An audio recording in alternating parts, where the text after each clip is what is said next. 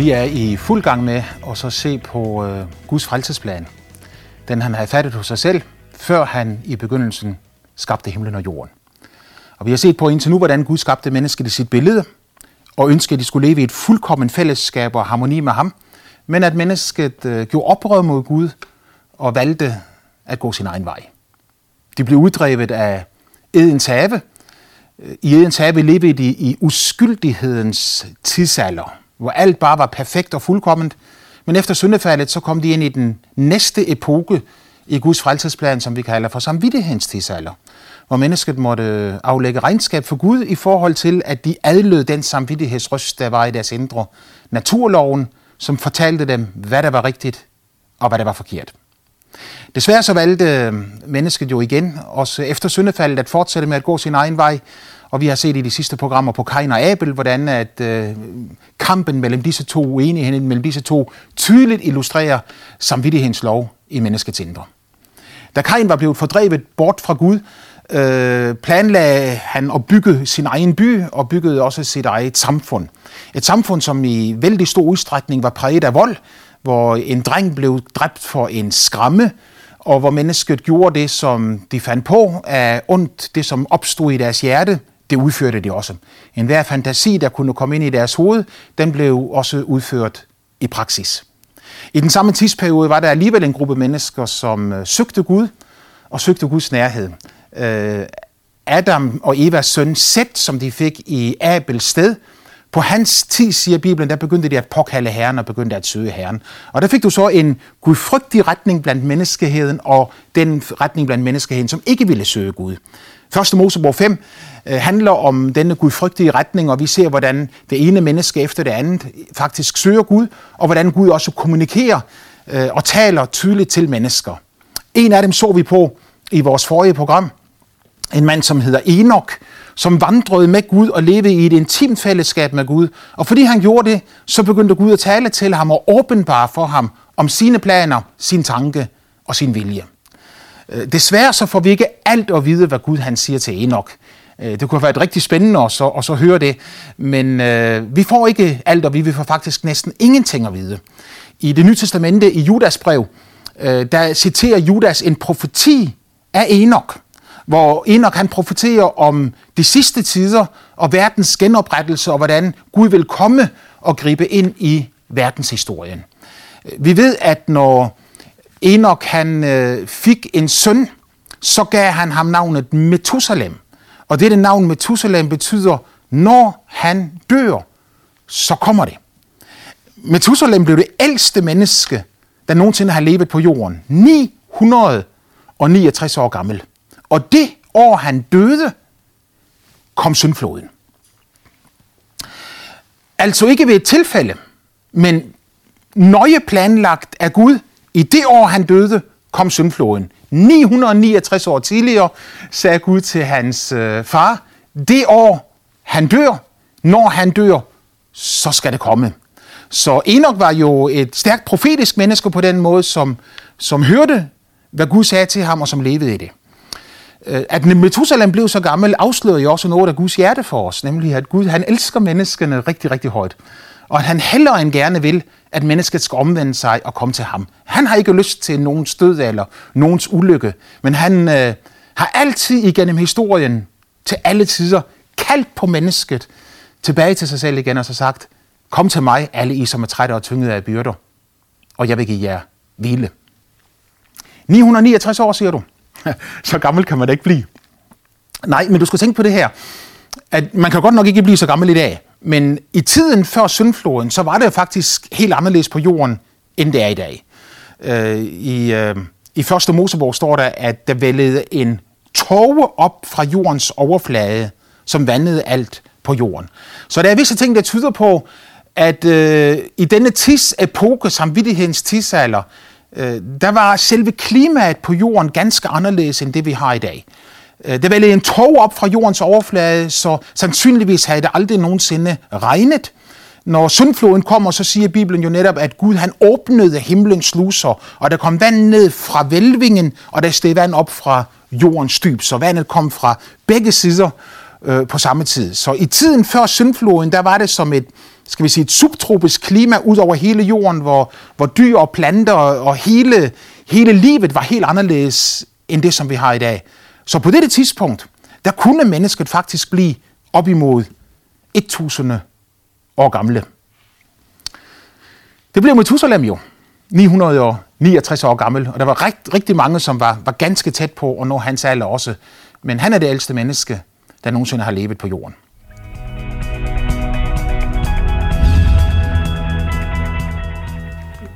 Det er også på, det, på denne tid, at øh, muligvis mange af de der forhistoriske øh, dyr, som videnskabsmænd har gravet op forskellige steder på jorden, dinosaurer og hvad ved jeg. Øh, muligt, at de har levet på jorden øh, på den tid, og at de så gik til grunde bagefter, fordi at hele jordens klima jo forandrede sig efter syndfloden. Øh, hvis ikke det er på den tid, så øh, kan det være, at det var på den oprindelige jord, som vi har talt om i et tidligere program, at i begyndelsen skabte Gud himlen og jorden perfekt og fuldkommen, men at hele jorden blev ødelagt, der blev kaos, og alt blev øde og tomt på grund af satans syndefald og hans nedstyrtning fra himlen. Så det kan have været på den oprindelige jord, at disse dyr og, øh, har levet. Øh, det kan også have været i denne tid umiddelbart efter, efter skabelsen. Der er aldrig nogen modsætning imellem ægte naturvidenskab og så Bibelens øh, undervisning og Bibelens vejledning øh, omkring alle ting. Øh, Bibelen er selvfølgelig ikke en øh, geografibog eller en biologibog, øh, så, så den fortæller os ikke alle detaljer, men den fortæller os nok til, at vi kan vide, at det, den siger, er troværdigt og sandt. 969 år efter, at Methuselah blev født, på det år åbnede himlens sluser sig. Gud havde udvalgt Methusalems barnebarn, Noah, til at være en retfærdighedens forkynder. Og før himlens sluse åbnede sig, der havde Noah i over 100 år, altså fra Methusalem var 869 år gammel, og indtil han bliver 969 år gammel, der har Noah forkyndt for mennesker rundt om på jorden omvendelse, retfærdighed, og han har kaldet mennesker til at leve i renhed, sandhed og følge samvittighedens naturlovens røst i deres indre i stedet for at gøre deres egne ting. Han forkyndte, at hvis vi ikke gør det, så kommer der en forfærdelig dom, og det kommer til at regne ned over jorden. Når han sagde, at det kommer til at regne ned over jorden, så kan jeg forestille mig, at mange af hans naboer og bekendte, de begyndte at grine af ham og sige, regn, hvad er det for noget? For det har endnu aldrig regnet. Men Noah kunne jo bare sige det, som Gud havde sagt til ham, og han stod som en retfærdighedens forkynder i over 100 år. Men det år, da syndfloden kom, da Gud han siger, her standser vi, det år var det kun Noah og hans sønner og så deres koner, der gik ind i arken og overlevede der. Jeg ved ikke, om du øh, er en af de mennesker, der har samtidig har undret over, hvordan Gud kan tillade så meget ondt på jorden. Det er uimodsigeligt, at der findes meget ondskab på jorden. Øh, sommetider så kan man næsten blive rigtig vred. Jeg sagde, jeg læste i avisen forleden dag om en mand, som havde misbrugt en pige, fra hun var 6 år gammel til hun var 11 år gammel. Og jeg, jeg kunne mærke, hvordan at vreden den steg op i, mig, i mit indre, over at mennesker kan være så onde og ubarmhjertige og mishandle og misbruge hinanden på den måde. Når man ser om de ting, der sker rundt om i verden, med, med hungersnød, som vi egentlig har mulighed for at afvende, med misbrug, vold, krig, ødelæggelse. Øhm, det er underligt at forestille sig, hvorfor i alverdens rige lande mennesket vil opføre sig på den måde. Og hvor har jeg ikke hørt mennesker sige mange gange, hvis Gud virkelig er en god Gud, hvorfor standser han det så ikke? Hvorfor stopper han ikke bare alt det onde og siger, væk med det alt sammen? Hvis han er god, og han er almægtig, så burde han fjerne alt ondt fra jorden. Beretningen om syndfloden er, den, er netop beretningen om, at Gud en gang i historien har gjort det her. Menneskenes, menneskenes ondskab var så stor ud over hele jorden, at Gud han sagde, det finder jeg mig ikke i, så nu stopper jeg. Så han udryddede alle mennesker. Først gav han dem et valg om at komme ind i arken og overleve. Det ville de ikke tage imod. De lå, de grinede, og de hånede ham. Hånede Noah, som talte til dem på Guds vegne. Og når syndfloden så kom, så var det kun Noah og hans familie, der overlevede. Tidligere havde Gud jo startet menneskeheden med Adam og Eva. En fuldkommen begyndelse, uden ondskab af nogen art. Nu er det som om han giver menneskeheden en helt ny start. En gang til. Denne gang ikke med to mennesker, Adam og Eva, men med otte mennesker. Øh, Noah, Sem, Kam og Jafet, hans tre sønner, og så deres hustruer. Otte mennesker. En fuldstændig ny start. Nu har han udryddet alt det onde af jorden. Og det er jo værd at tænke på for et hvert menneske, som siger, jeg ville ønske, at Gud ville stanse alt ondt. Øh, hvis han skulle gøre det i dag, så måtte han jo sende en ny syndflod en gang til, eller gøre det på en anden måde. Men hvis han skulle gøre det i dag, så ville der jo være rigtig, rigtig, rigtig mange mennesker, som ikke ville overleve. Guds plan er langt bedre end det. Han siger, i det Noah og hans sønner kommer ud af arken, så indgår han en pagt med Noah og hans sønner, og han siger, aldrig mere vil jeg ødelægge hele jorden. I 1. Mosebog kapitel 9 og vers 21, hvor, hvor, hvor der står, at, øh, at Noah han bringer et offer til Gud. Han begynder altså at søge Gud og ære Gud i det øjeblik, han kommer ud af, gave, ud af arken. Og når, øh, når, når Gud så øh, ser det offer, så tager han imod det, og han siger til Noah, at jeg vil aldrig mere forbande jorden for menneskenes skyld. For menneskehjertet, menneskehjertets hien er ond fra ungdommen af, og jeg vil aldrig mere til gøre alt, hvad der lever, så som jeg nu har gjort. Så det er et løfte fra Gud, hvor han siger, jeg vil ikke gribe ind i historien igen på den måde, at jeg ødelægger øh, og dræber og slår alt det onde ihjel på jorden. I yderste instans vil han gøre det igen. Nemlig når Jesus Kristus kommer tilbage for at oprette sit fredsrige her på jorden. Det er noget, vi skal se på, når vi kommer længere frem i Guds frelsesplan, men, men allerede nu kan jeg jo sige det til dig, at det er en fantastisk tid, som alle kristne er enige om, nemlig at Jesus, han skal komme tilbage igen. For at dømme levende og døde, for at oprette sit fredsrige på jorden, der kommer en tid, hvor Gud igen skal skabe nye himle og ny jord. Indtil den tid kommer, så lever vi i en tid, hvor vi har et valg, ligesom alle de andre mennesker på Noahs tid havde et valg, om vi vil lytte til retfærdighedens forkyndere og leve vort liv i fællesskab med Gud, eller om vi hellere vil gøre vores egne ting og så leve vort liv på vores eget måde. Lad os se lidt nærmere på denne pagt, som Gud han indgår med Noah. En pagt, hvor, hvor, hvor Gud han siger i øh, 1. Mosebog 9.8, Jeg opretter min pagt med jer og jeres efterkommere, og med hvert levende væsen, som er hos jer. Jeg opretter min pagt med jer og lover, at aldrig mere skal alt kød udryddes af flodens vande. Aldrig mere skal der komme en vandflod for at ødelægge jorden. Fremdeles siger Gud, dette er tegnet på den pagt, jeg til evige tider opretter mellem mig og jer. Min bue sætter jeg i skyen, og den skal være pagttegnet mellem mig og jer. Og hver gang I ser den bue, og hver gang jeg ser den bue, så vil jeg huske på, at jeg vil opføre mig, jeg vil handle med mennesket, øh, med en nådes handling, hvor jeg rækker ud mod mennesket, for at mennesket skal få lov til at leve i fællesskab med mig igen. Menneskets øh, del af pakten var udelukkende det her, at det skulle tro, at Gud var en god Gud, og at Gud han hellere end gerne ville i fællesskab med mennesket igen, og at de så skulle søge ham og gøre hans vilje. I denne pagt med, med, med Noah, så uddelegerer Gud noget af sin autoritet til mennesket på jorden.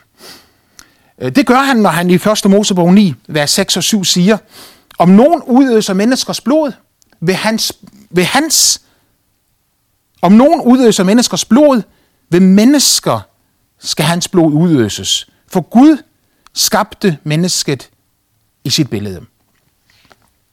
Det er introduktionen, introduceringen til det, vi kalder for menneskelig regering. I tiden før syndfloden, øh, så var det Gud selv, der på øh, sæt og vis handlede direkte med mennesket. Hvor meget og hvor det han gjorde det, det fortæller Bibelen ikke om, men den fortæller i hvert fald, at da Kain slog sin bror Abel ihjel, så var det Gud selv, der konfronterede Kain og siger til ham, Kain, hvad har du gjort? Det var altså ikke Adam og Eva eller andre mennesker, men det var Gud selv, som kom og talte til ham. Og som også øh, tog ham ind i retssalen, fordi det var et forhør, hvor de talte med hinanden, og bagefter var der en dom. Så Gud var både anklager og dommer øh, i Kains historie. Her efter syndfloden, så siger Gud, om nogen udøser blod ved mennesker, skal hans blod udøses. Og på den måde så uddelegerer Gud af sin autoritet til mennesket, og indstifter det, som vi kalder for menneskelig regering. Menneskelig regerings tidsalder begynder lige nøjagtigt her, og har været der siden, og vil være der helt indtil det øjeblik, hvor Jesus Kristus kommer tilbage til jorden igen og opretter sin guddommelige regering på denne planet. Det er i det lys, det skal forstås, når Paulus i det nye testamente øh, underviser om, at alle regeringer, alle myndigheder er indsat af Gud. I Romerbrevet 13, så siger han det sådan her. En hver skal underordne sig de øvrigheder, han har over sig. For der er ingen øvrighed eller regering, uden at den er fra Gud, og de, som findes, er indsat af Gud. Så den, som sætter sig op imod øvrigheden eller regeringen, står Guds ordning imod, og de, som står den imod, vil pådrage sig selv dom. De styrer er jo ikke til for at skræmme dem, som gør det onde, men dem, som er ikke til for at skræmme dem, som gør det gode, men dem, som gør det onde. Vil du være fri for at frygte øvrigheden, der gør det gode, så skal du få ros af den. For den er Guds tjener dig til gavn. Men gør du det onde, så frygt, for øvrigheden bærer ikke svært for ingenting. Den er jo Guds tjener, som til straf lader vreden ramme den, der handler ondt. Derfor er det nødvendigt at underordne sig, ikke alene for vredens, men også for samvittighedens skyld. Så enhver øvrighed er indsat af Gud, siger Paulus her. Øh, det kan jo næsten øh, give grå hår hos mennesker, når de begynder at spørge sig selv, af, om det virkelig kan være sådan, at enhver regering på jorden er Gud villet. Var Hitler Gud villet? Var, var Stalin Gud villet? Øh, lige i vores dage her kunne man spørge, om, øh, om Syriens præsident er Gud villet. Men det er jo ikke det, Bibelen siger, at øh, den enkelte øh, regeringsleder eller det enkelte øh, regime, at Gud har skabt det, men, Gud, men, men, men hvad Bibelen siger er, at fra begyndelsen så uddelegerede Gud af sin autoritet på en sådan måde, at han sagde, om nogen udøser blod ved mennesker, skal hans blod udøses. Så, så det, selve ideen med, at der er nogen, der skal regere over andre, og der skal lovgives, den kommer fra himlen. Gud selv er en lovgiver. Han har givet sine love. Vi har set på nogle af dem, vi skal se på flere. Øh, og når han uddelegerer sin autoritet og sin myndighed til mennesket, så giver han mennesket ret til at lovgive. Og når Paulus så siger det på den måde her, at, at regeringen, øvrigheden, er en tjener for Gud, så er det jo bare en, en udtale, det er en, en kendskærning, at fra Guds side, så er det på den måde. Langt fra alle regeringer på jorden, som opfatter sig selv som Guds tjener. Øh, vi har haft øh, regeringer, som fuldstændig har forkastet, at der eksisterer en Gud som kommunistregimer rundt om på jordkloden, som i bund og grund er ateistiske, øh, og i deres ateisme øh, som hovedregel optræder med en voldsom brutalitet for at udrydde alle, som har en, en tro på Gud, eller hindre dem i at tro på Gud. Så, så hvad Bibelen siger ikke, at det er den enkelte regeringsleder, der er indsat af Gud. At når det er Helle Thorning, som er statsminister i Danmark i dag, så er det gudvilligt. Men hvad Bibelen siger, det er, at det er Gud, der har givet mennesker ret til at regere. Fordi Bibelen kalder regeringer for Guds tjener, betyder det, at mennesket er skyldig til at underordne sig de love og regler, der findes i samfundet. Men den undtagelse, som øh, Øh, apostlene sagde, da de stod foran det store råd i Jerusalem, og de prøvede på at hindre dem i at tale i Jesu navn, så sagde de, det er ret at adlyde Gud mere end mennesker. Det betyder, at enhver kristen, et hvert menneske, som ønsker at leve efter Guds bud og efter Guds regler, i udgangspunktet er nødt til at bestræbe sig på at overholde lovgivningen der findes i landet. Med undtagelsen selvfølgelig, når lovgiverne giver lov og regler og bud, som er antikristelige, antibibelske og derfor ikke kan holdes. Hvis du kan forestille dig en lovgivning, som gik ud på at ødelægge menneskeliv. For eksempel, hvis man har, når man har en lovgivning omkring fri abort, hvor man siger, at øh, når et barn endnu ikke er født, så har det ingen rettigheder, eller i hvert fald indtil den når en, en vis alder, så har det ingen rettigheder. Så er det et typisk eksempel på en lov, som, som kristne ikke behøver at, at leve efter, fordi man skal afløbe Gud mere end mennesker. Men fordi lovgiverne lovgiver på Guds vegne, så fortæller Bibelen os også, at øh, når Jesus kommer igen, så vil han rejse en domstol, hvor han på en særlig måde vil afholde dom over regeringerne, som har været på jordkloden helt tilbage fra Noahs tid og så frem til vores dage. I øh, uh, Matthæus evangelien evangelium kapitel 25 øh, kan du læse, hvordan Jesus fortæller om, at der engang vil være en verdensdom, hvor Jesus, når han kommer tilbage igen, vil samle alle nationerne foran sig, og så vil han skille dem fra hinanden som får og bukke, der bliver skilt fra hinanden. Når han kommer på sin herlighedstrone, siger Matthæus, så skal det ske. Øh, når du læser nøje efter der, så vil du se i Matthæus 25, at der her ikke er tale om en dom over individet. Det er ikke et spørgsmål om det enkelte menneske, men det er nationerne og regeringerne, som Gud han der kalder frem foran sig. Så jeg tror, at enhver regering, enhver, et hvert menneske, som har fået øh, noget betroet, også skal aflægge regnskab over for Gud, for de love, de har givet, og den måde, de har regeret landet på. Hvis de har lovgivet og regeret landet på en måde, som er Gud velbehagelig, så vil det her have Guds velbehag, men hvis de har gjort det modsatte, så vil det selvfølgelig også have de modsatte konsekvenser.